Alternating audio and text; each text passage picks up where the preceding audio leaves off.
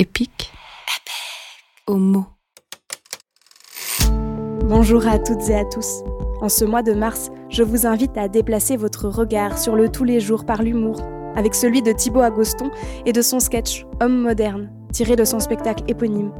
Au travers de ces 2 minutes 49 de rire, l'humoriste Genevois peint le portrait d'un homme d'aujourd'hui, contradiction et absurde à l'appui. Une définition sur le ton des habitudes entre rire et slam, parce que Thibaut Agoston trouve son identité à la rencontre des genres à mêler instant rappé ou slamé au classique du stand-up, au jeu appris sur les bancs des cours Florent à Paris et dans les maisons de quartier avec la Fédération d'improvisation genevoise. Grâce à ce sketch, on a parlé de mise au travail et de ce coup de pression nécessaire à sa réalisation. On a discuté de carnet perdu, de phrasé, de légitimité et de rire bien sûr, puis de sélection naturelle, de muscles et de coussinets. Je suis Sarah Benningoff. Vous êtes sur le podcast d'Epic Magazine qui donne à entendre les écritures romandes comme jamais vous ne les avez imaginées. Bienvenue dans Epic Homo. Thibaut, tu es humoriste, actuellement résident au Caustic Comedy Club à Carouge. On peut d'ailleurs te retrouver dans leurs nombreux lives YouTube lancés depuis la fermeture des théâtres, entre brainstorming collectif de blagues et interviews sur canapé que tu as animé. Tu es aussi présent régulièrement à la radio avec des chroniques humoristiques dans Les Bras Cassés sur Couleur 3. Et en attendant de pouvoir retrouver la scène, tu t'es lancé dans l'écriture d'un nouveau spectacle en collaboration avec le public. Connu sous le nom de code Ton Thème, ce spectacle sera joué, on croise les doigts, le 9 juin prochain à l'ABC de Lausanne et sera rodé au travers de la Romandie jusque sur nos canapés si l'envie nous dit. Aujourd'hui, tu viens nous parler d'autre chose encore, Homme moderne, un sketch extrait de ton spectacle éponyme, grâce auquel tu as reçu en avril dernier le prix SSA de l'humour dans la catégorie Nouveau Talent. Mais avant de le découvrir, Thibaut, quand l'écriture est-elle entrée dans ta vie? Je crois que je sais pas exactement comment l'écriture est rentrée dans ma vie. Non, en fait, je crois que j'ai toujours voulu faire rire. Au début, j'avais un peu peur d'écrire, puis je faisais de l'impro, et tout d'un coup, je suis passé assez naturellement de l'impro au stand-up. Et euh, je me suis dit qu'écrire était quelque chose de faisable. Donc euh, j'ai commencé. Le premier truc que j'ai écrit, c'était pour mon travail de certificat à l'école de culture générale. J'avais écrit une pièce de théâtre. Et aujourd'hui, quelle place est là dans ta vie? C'est à peu près euh, la totalité de ma vie, plus ou moins. C'est ce que je fais. Puis là, j'ai la chance d'avoir des deadlines et beaucoup de choses à écrire. J'ai tendance à pas le faire si j'ai pas de deadline. Donc c'est plutôt un truc quotidien pour moi, presque quotidien. Il y a encore des journées où je fais rien sur mon canapé, mais presque quotidien. On est actuellement chez toi, assis à une table avec plein de plantes. Est-ce que c'est ici que tu écris? C'est presque ici que j'écris. Ça dépend trop des moments et des temps. Souvent, j'écris à cette table quand je suis euh, tout seul. Mais sinon, quand il y a mes colocs et tout, j'écris plus dans ma chambre. J'ai pas vraiment de lieu euh, d'écriture. Enfin, quand c'est pas coronavirus, j'aime bien aller dans des cafés parce que j'ai de la peine à me concentrer chez moi. Et sinon, chez moi, ça peut être vraiment partout. Ça peut être dans mon lit avant de dormir sur mon téléphone, ou ça peut être de manière plus studieuse sur un bureau que j'ai dans ma chambre, ou ça dépend vraiment. Et souvent, c'est dans des trains aussi. Parce que le métier d'humoriste fait que tu prends beaucoup le train et c'est quand même un endroit où t'as pas grand chose d'autre à faire. Et en plus, il y a des gens. J'aime bien voir des gens. Et j'ai la chance d'avoir une fenêtre qui donne sur une place. Et du coup, j'aime bien me distraire l'esprit. Euh, à regarder ce que font les gens et à m'imaginer leur vie. Est-ce qu'il y a une différence pour toi entre écrire euh, à l'intérieur, dans un lieu euh, intime comme ton appartement, ou dehors, dans des cafés, dans des lieux publics?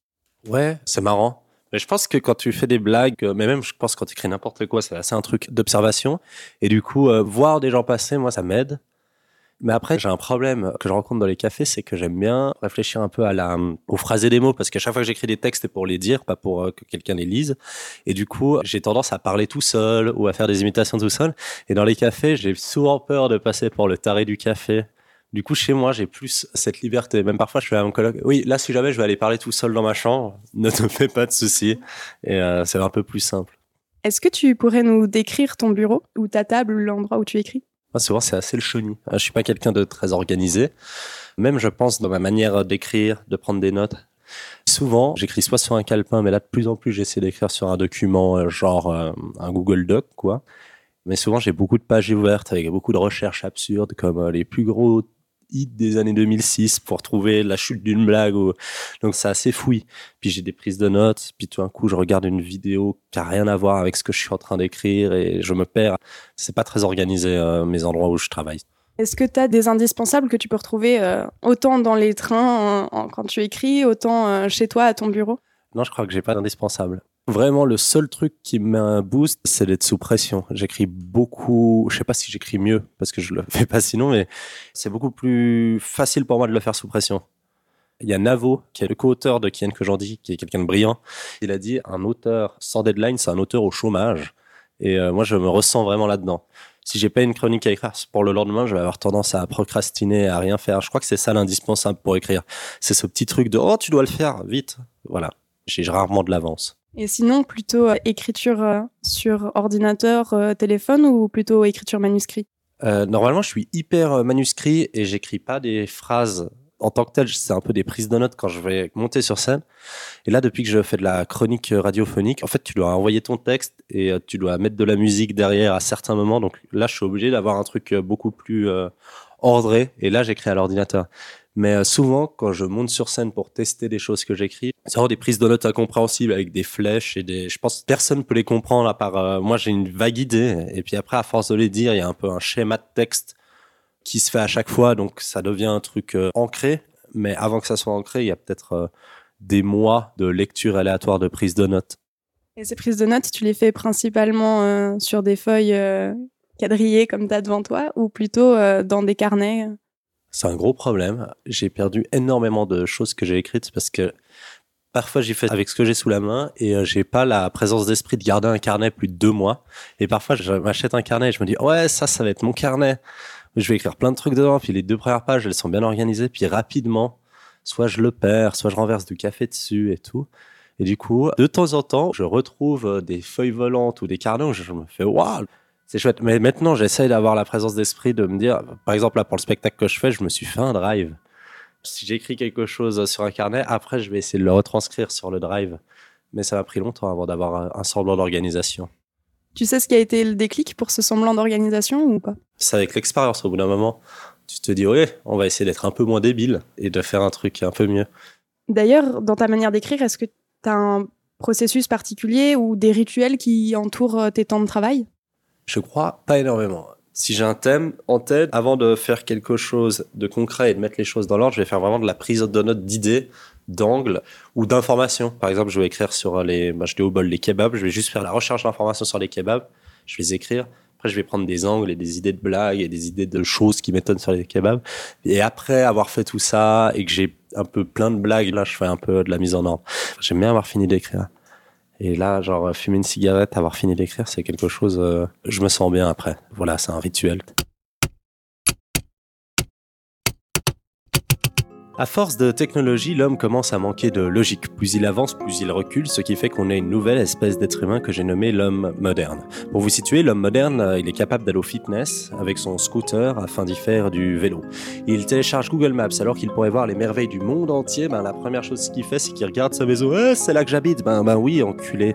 Il va au McDo, il prend un double menu Big Mac avec des potatoes et des grandes frites, mais il prend un Coca Light, tu vois, parce qu'il veut pas grossir. Le moderne, il regarde son téléviseur, il voit une pub qui essaie de lui vendre un autre téléviseur. Alors il regarde son ordinateur et il voit une pub qui essaie de lui vendre un autre ordinateur. À quel moment il va se dire ah, ça a l'air pratique ce machin, faudrait que je m'en achète un, mais en même temps le moderne il est débile. Il croit que le Che Guevara c'est une marque de t-shirt, il aime pas les réseaux sociaux, il s'en plaint en faisant des publications sur Facebook, mais faut voir dans quel monde il vit, l'homme moderne. À force de réchauffement climatique aux Pays-Bas, on a vu des gens aller à la piscine en nageant, mais c'est rien comparé aux États-Unis où à force de malbouffe, on a vu des gens aller au bowling en roulant. Alors face à ça, l'homme moderne il veut être économe, alors il prend pas de bain, mais il chie l'eau potable. Il veut être économe, alors il regarde Bambi, la larme à l'œil, mais il mange de la viande, le sourire aux lèvres. D'ailleurs, il mange tellement de viande que bientôt les enfants de l'homme moderne, ils vont manger du poulet pour la première fois. Ils diront, ah, ça a le goût de grillon, non? Thibaut, tu viens de nous lire la première minute de ton sketch Homme moderne. On y découvre la définition d'un homme aujourd'hui rempli de contradictions entre volonté et action. Pourquoi avoir choisi l'angle de la définition pour ouvrir ce sketch et sa réflexion? C'est un bon moyen de pouvoir souligner plein de faits, un peu de manière aléatoire et décousue, sur une idée commune, qui est là, en l'occurrence, l'homme moderne. Quoi. Yann Marguet, il a ce truc où, à chaque fois qu'il commence une ortie, si vous ne connaissez pas les orties, allez-y parce que c'est genre génial. Il va prendre euh, le sujet de ses orties, genre si c'est les voisins, et il va juste dire les voisins c'est tatata, les voisins c'est tatata, les voisins c'est tatata, et euh, du coup il va juste euh, enchaîner des facts sur les voisins et je trouve ça drôle. C'est une méthode d'écriture que j'apprécie beaucoup. Est-ce que donner une définition, c'est pour toi aussi permettre un autre regard ou en tout cas de prendre un certain recul sur des faits totalement quotidiens, peut-être des gens qu'on croise tous les jours? Moi, je pense que c'est juste un skills d'écriture que j'ai employé. J'avais plein de brides de réflexion et je me suis dit sous quoi je peux les englober? Et du coup, j'ai essayé plein de trucs et je me suis arrêté sur la définition de l'homme moderne. Et voilà. Puis après, ça, on a même fait le titre de mon spectacle parce que j'ai remarqué que beaucoup de mes sketchs découlaient de réflexions de la sorte sur la place de notre génération dans ce monde. Les thématiques que tu abordes dans Homme moderne sont celles des préoccupations glissées sous le prisme du quotidien, les préoccupations d'une génération avec la conscience écologique face aux faits réels des gestes, celles du rapport au corps entre le sport et la nourriture, le rapport au temps. Est-ce que tu as eu envie d'esquisser le portrait d'une génération par ses pensées, ses préoccupations et ses contradictions? Oui, après, j'ai pas autant de réflexion. Quand j'écris, je suis un peu en mode j'écris et je me fais rire. Je sais que c'est des questions qui me travaillent. La routine, la place dans le monde, trouver de l'intérêt à sa vie et tout, c'est vraiment des problématiques qui me travaillent.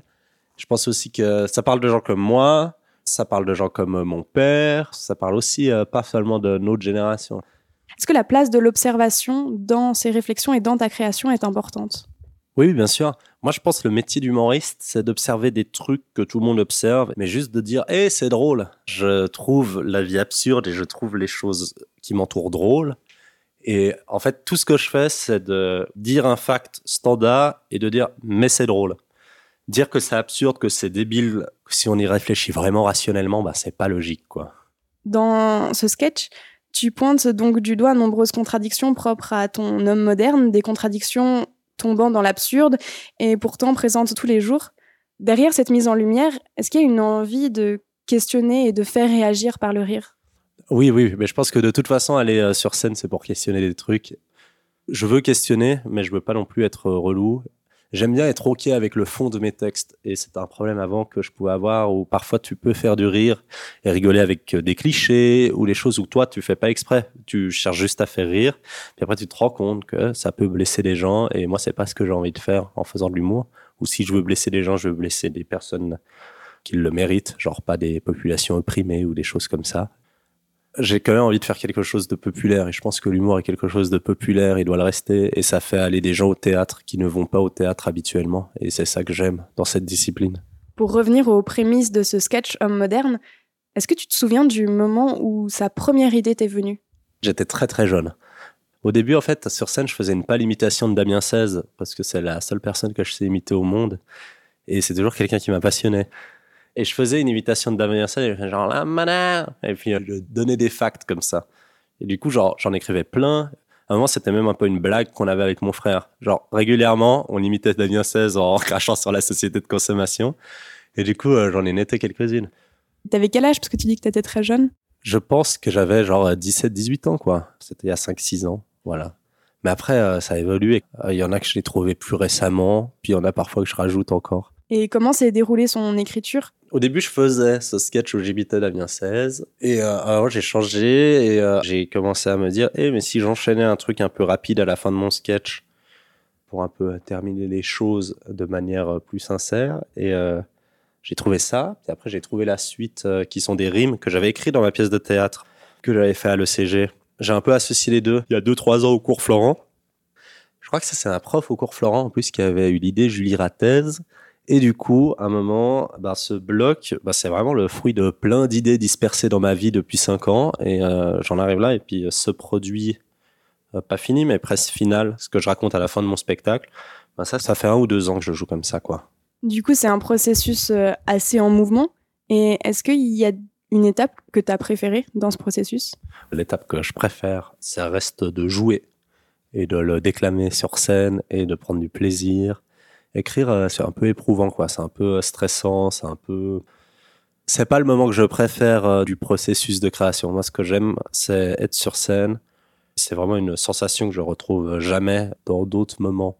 Et je crois que je me sens fait pour ça. Et du coup, quelle est l'étape pour toi la plus complexe? Je pense c'est écrire et je pense aussi c'est juste avant de monter sur scène. Genre quand t'as un nouveau truc et le moment avant, les doutes, j'ai énormément de doutes Genre là, tout à l'heure, je fais une chronique dans deux heures à couleur 3 et j'ai des doutes. Je sais pas du tout si elle est drôle et tout, mais on verra. Parce que l'homme moderne, il n'a pas le temps. À 7 heures, il se réveille. À 19 heures, il a sommeil. Entre les deux, il travaille. Il est pire que du bétail. Sa vie, elle va plus vite qu'un marathon. Il doit toujours être sûr, ne pas y aller à tâtons. Ouais, sa vie est trop dure. Il a dû fumer pour prendre l'air, être plus qu'enrhumé pour ne rien faire. Ensuite, il a dû faire un mariage avant l'heure pour avoir un mirage de bonheur. Et ensuite, faut qu'il bosse 50 heures par semaine pour nourrir ses gosses qui lui posent que des problèmes. une fois qu'il dorme, faut encore qu'il soit uniforme. Faut qu'il tweet au lieu de parler. Faut qu'il zappe au lieu de penser. Faut qu'il paye pour se divertir à toutes ces règles. On fait vomir. Alors euh, le but, c'est juste de prendre notre temps, de nous étendre un instant, de nous entendre en parlant, de nous comprendre en riant. Si ce monde devient fou, c'est parce qu'on manque tous de folie. Si on est tous au bout, c'est au bout de notre ennui. Il faudrait recréer des métiers de création puisqu'on veut tout quitter et passer à l'action, puisque pour l'homme liberté rime avec euh, libéral, puisqu'à force de trimer, l'humanité se râle. Comme on peut en finir de ce monde qui nous écœure, ce soir euh, contentons-nous de rire et de respirer le bonheur. Thibaut, on vient tout juste d'entendre la fin de ton sketch Homme moderne, lecture que tu as repris exactement là où tu l'avais laissé lors du premier extrait. Tu continues alors à tirer le portrait quotidien de cet homme actuel, cette fois avec un autre jeu dans tes mots, ce qui saute aux yeux lors de la lecture et encore plus lorsque tu nous le dis. Il y a un travail attentif et précis au son, au rythme et au rime, un travail qui fait penser au rap, au slam. Pourquoi avoir terminé ton sketch sur cette note musicale? Bah Parce que j'aime bien. Non, euh, je pense que quand j'emploie le discours plus premier degré ou plus moralisateur, je sais pas si c'est moralisateur. Je pense un peu pour me donner de la légitimité et tout, parce que de base, euh, je me sens pas trop euh, capable d'écrire. En fait, s'il y a des belles formulations et des rimes, je me dis, ah, ça va. Et j'aime bien les rimes, j'aime bien le rap. C'est les premiers trucs que je me suis senti légitime d'écrire, c'est des rimes avant de faire des blagues. Mais ça fait depuis pas longtemps que j'assemble les deux sur scène. Et euh, j'aime bien. Je crois que c'est là où je me suis trouvé. C'est que j'aime bien être drôle et tout d'un coup euh, jouer quand même avec la sonorité des mots. J'aime beaucoup faire ça et je compte continuer à le faire. Est-ce que le rap ou le slam t'apporte autre chose sur scène que les blagues? Est-ce que tu parles des mêmes choses quand tu vannes et quand tu slams Je ne sais pas. Oui, je pense euh, les sujets, plus ou moins, c'est les mêmes sujets qui me travaillent. Non, peut-être pas. Je ne sais pas. Parce que actuellement, quand je fais des rap et des slams, je prends plus des personnages c'est plus facile d'avoir un décalage par rapport à ma propre personne. Genre, il y a des choses qui sont beaucoup plus permis dans le rap, comme l'ego trip, ou peut-être faire euh, des choses un peu plus méchantes, ou je sais pas. Mais après, j'écris pas pareil. Quand je fais du slam ou du rap, je réfléchis à la sonorité des mots, et euh, du coup, ça va me faire aller dans des directions différentes. Mais j'essaye quand même d'avoir des punchs, et du coup, y a les punchs, faut un peu les écrire comme des blagues. C'est des petites euh, phrases qui surprennent, et c'est ce que j'aime faire donc, je me suis beaucoup contredit. Donc, oui et non. Et comment tu travailles cette rythmique et cette oralité propre au slam ou au rap? Moi, j'en écoute beaucoup et euh, je le fais beaucoup euh, tout seul. Mon grand frère fait du rap et du coup, j'en ai toujours beaucoup entendu. Très jeune, je suis tombé assez fan d'un truc qui est le battle rap. Vraiment, là, c'est bête et méchant. Et il y a un côté où tu vas juste insulter ton adversaire, mais le faire avec euh, style. Et en fait, c'est quelque chose d'acapella. Et moi, j'aime bien un peu le côté joute verbal et le côté de déclamer. Et j'ai toujours beaucoup écouté de rap, donc c'est quelque chose vraiment qui me parle. La première partie de ton sketch est elle aussi écrite avec beaucoup d'oralité. Une autre oralité encore, une oralité du quotidien. Comment est-ce que tu travailles sur cette langue-là qui doit sonner comme une histoire racontée en soirée autour d'un verre, dans un naturel spontané, alors que tout est pensé, écrit à l'avance? Justement, c'est ça le stand-up, c'est d'essayer de faire croire que c'est la première fois que tu racontes quelque chose. Moi, les sketchs comme ça, ce que je fais, c'est que j'écris vraiment des prises de notes et au début, je vais vraiment les raconter. À force de le raconter, j'ai des repères et ça finit par être finalement toujours la même chose. Mais j'aime bien jouer un peu avec des sonorités aussi à l'intérieur des sketchs plus parlés. il y a aussi un truc dans l'humour, c'est de jouer avec les mots aussi, quoi. Du coup, ça veut dire que tu as ta prise de notes, que tu la passes, que tu la joues plusieurs fois, puis qu'après elle se fige et où après l'écriture euh, définitive arrive? Oui, mais l'écriture euh, définitive, c'est pas quelque chose où j'écris définitivement. Genre typiquement là, tu m'as demandé d'envoyer ce texte, j'ai dû le recopier parce que l'écriture définitive se fait à partir du moment où je connais mon texte par cœur. Je me rends compte que j'oublie beaucoup de blagues euh, de mon spectacle. C'est vraiment pas stratégique. Genre l'autre jour, je fais une blague, puis euh, je me dis, ça fait au moins six mois que je l'ai pas faite, celle-ci et tout. Après, je fais, ah oui, Ah oui, je l'ai juste oublié, quoi. Je me rappelle, il y avait même pas eu de réflexion de ah ouais, elle est nulle ou en fait non, elle est au mauvais endroit. C'est juste je l'ai oublié. À force de réécrire, refaire mes notes, machin truc, parfois perdre la feuille, je me rappelle que du mieux. Donc du coup, il y a une sorte de sélection naturelle faite par mon cerveau. Est-ce que tu dirais que du coup c'est une écriture orale? Ouais, ouais, de ouf, de ouf. Moi, je ne lis pas. Je suis dyslexique et du coup, chaque fois que je consomme de la culture, c'est de manière à écouter en fait. Du coup, c'est comme ça que moi je consomme la culture, donc c'est comme ça que j'arrive à l'émettre. Lorsque tu te mets à écrire, est-ce que tu sais pour qui tu le fais? Je pense qu'au final, euh, tout ce qu'on fait, on le fait pour nous. Et euh, moi, je le fais pour moi. Quoi qu'il arrive, je le fais pour moi parce que c'est toujours plus ou moins moi qui ai décidé d'écrire. Vraiment, l'écriture, c'est un muscle et je me sens meilleur qu'il y a un an et j'espère que dans un an, je me trouverai meilleur qu'aujourd'hui. Et moi, j'ai un peu ce truc de quête personnelle où j'ai envie de devenir très drôle. J'ai un peu ce truc euh, un peu manga, à dire vas-y, entraîne-toi, deviens fort et voilà. Donc euh, j'écris pour moi et pour m'améliorer moi. C'est une quête personnelle. Par essence, ton sketch s'adresse à un public, c'est toi seul sur scène qui prend la parole devant une salle pour entrer en dialogue avec elle. À quel moment du processus d'écriture apparaît cette notion d'adresse et de dialogue? À quel moment de l'écriture tu penses à ton public? Je pense toujours au public parce que c'est à lui que ça doit plaire. Si le texte ne plaît qu'à moi, ben c'est qu'il n'est pas bon. J'essaye de toujours m'adapter au public quand je le vois dans la salle. Les deux heures avant de jouer, je peux un peu choisir ce que je vais jouer et faire une sorte de melting pot pour le public en question. Même quand je joue une heure, je peux encore adapter. J'ai plus qu'une heure de sketch. Mais quand je joue 15 minutes, je peux vraiment m'adapter en fonction de la situation. Et maintenant, j'ai la chance d'avoir assez de matière pour faire ça. Donc, je m'adapte aussi aux circonstances de la salle. Est-ce que c'est en plein air? Quel est le public? Est-ce qu'ils ont payé? Est-ce qu'ils sont venus me voir moi ou est-ce qu'ils sont venus voir un plateau d'humour avec Thomas Wiesel Donc ils sont venus voir Thomas Wiesel? Ah oui, aussi, et ça je pense c'est un truc qu'on m'a beaucoup appris euh, en Suisse et qui se fait moi en France. J'essaie toujours de préparer quelque chose pour le public en question. Genre si je vais faire des blagues à Grenoble, j'essaie d'avoir quelques blagues sur Grenoble, comme ça ça va leur parler et je les prends avec moi. Et les gens ils aiment bien être les seuls à vivre quelque chose. Donc du coup, moi j'essaie toujours de faire des bribes d'impro Enfin, c'est pour ça que j'aime le théâtre, c'est que c'est jamais figé et euh, la chose qu'on est en train de vivre, ben, c'est le public et c'est moi, on le vit ensemble et euh, j'espère que c'est la seule fois qu'on va le vivre. C'est pour ça que j'aime bien écrire des blagues sur les situations en question. Pour finir, j'ai deux questions rapides autour des mots. Quel est ton mot préféré? Je sais pas, il y a des mots qui ont une sonorité euh, marrante, quoi. Genre spatule ou coussinet. Ces deux mots, je trouve, avec une sonorité chou et j'aime bien. Quel est le mot que tu orthographies systématiquement faux? Je crois que j'orthographie tous les mots faux. Hein. Mais tous, hein. il n'y en a pas un. À chaque fois que j'envoie un mail et tout, il y a ma copine qui corrige. Quand j'envoie du papier à couleur 3, elle fait non, je vais corriger parce que sinon c'est vraiment la honte. non, mais presque tous, presque tous. Ce serait plus simple de dire euh, les mots que j'arrive à orthographier juste. Et euh, il y en a quelques-uns où avec l'expérience, j'y arrive. Genre, euh, c'est même dur de trouver un exemple. Waouh Non, j'arrive à écrire mon prénom sans faute d'orthographe, c'est déjà pas mal. C'était l'épisode 16d'Epicomo, le podcast d'Epic Magazine qui donne à entendre les écritures romandes. Retrouvez-nous sur notre site internet www.epic-magazine.ch chaque deuxième jeudi du mois, ainsi que sur Facebook et Instagram. Vous trouverez tous les liens dans la description. Cet épisode a été monté par Alice Randegger. La création sonore est de Jean Jaille. J'étais à l'interview. Si vous avez apprécié cet entretien, soutenez-nous en donnant plein d'étoiles à ce podcast et en en parlant autour de vous. Vous pouvez aussi faire un tour sur notre page Tipeee, de quoi nous aider à développer nos projets en tout genre, dont ce podcast en recherche de matériel. On se retrouve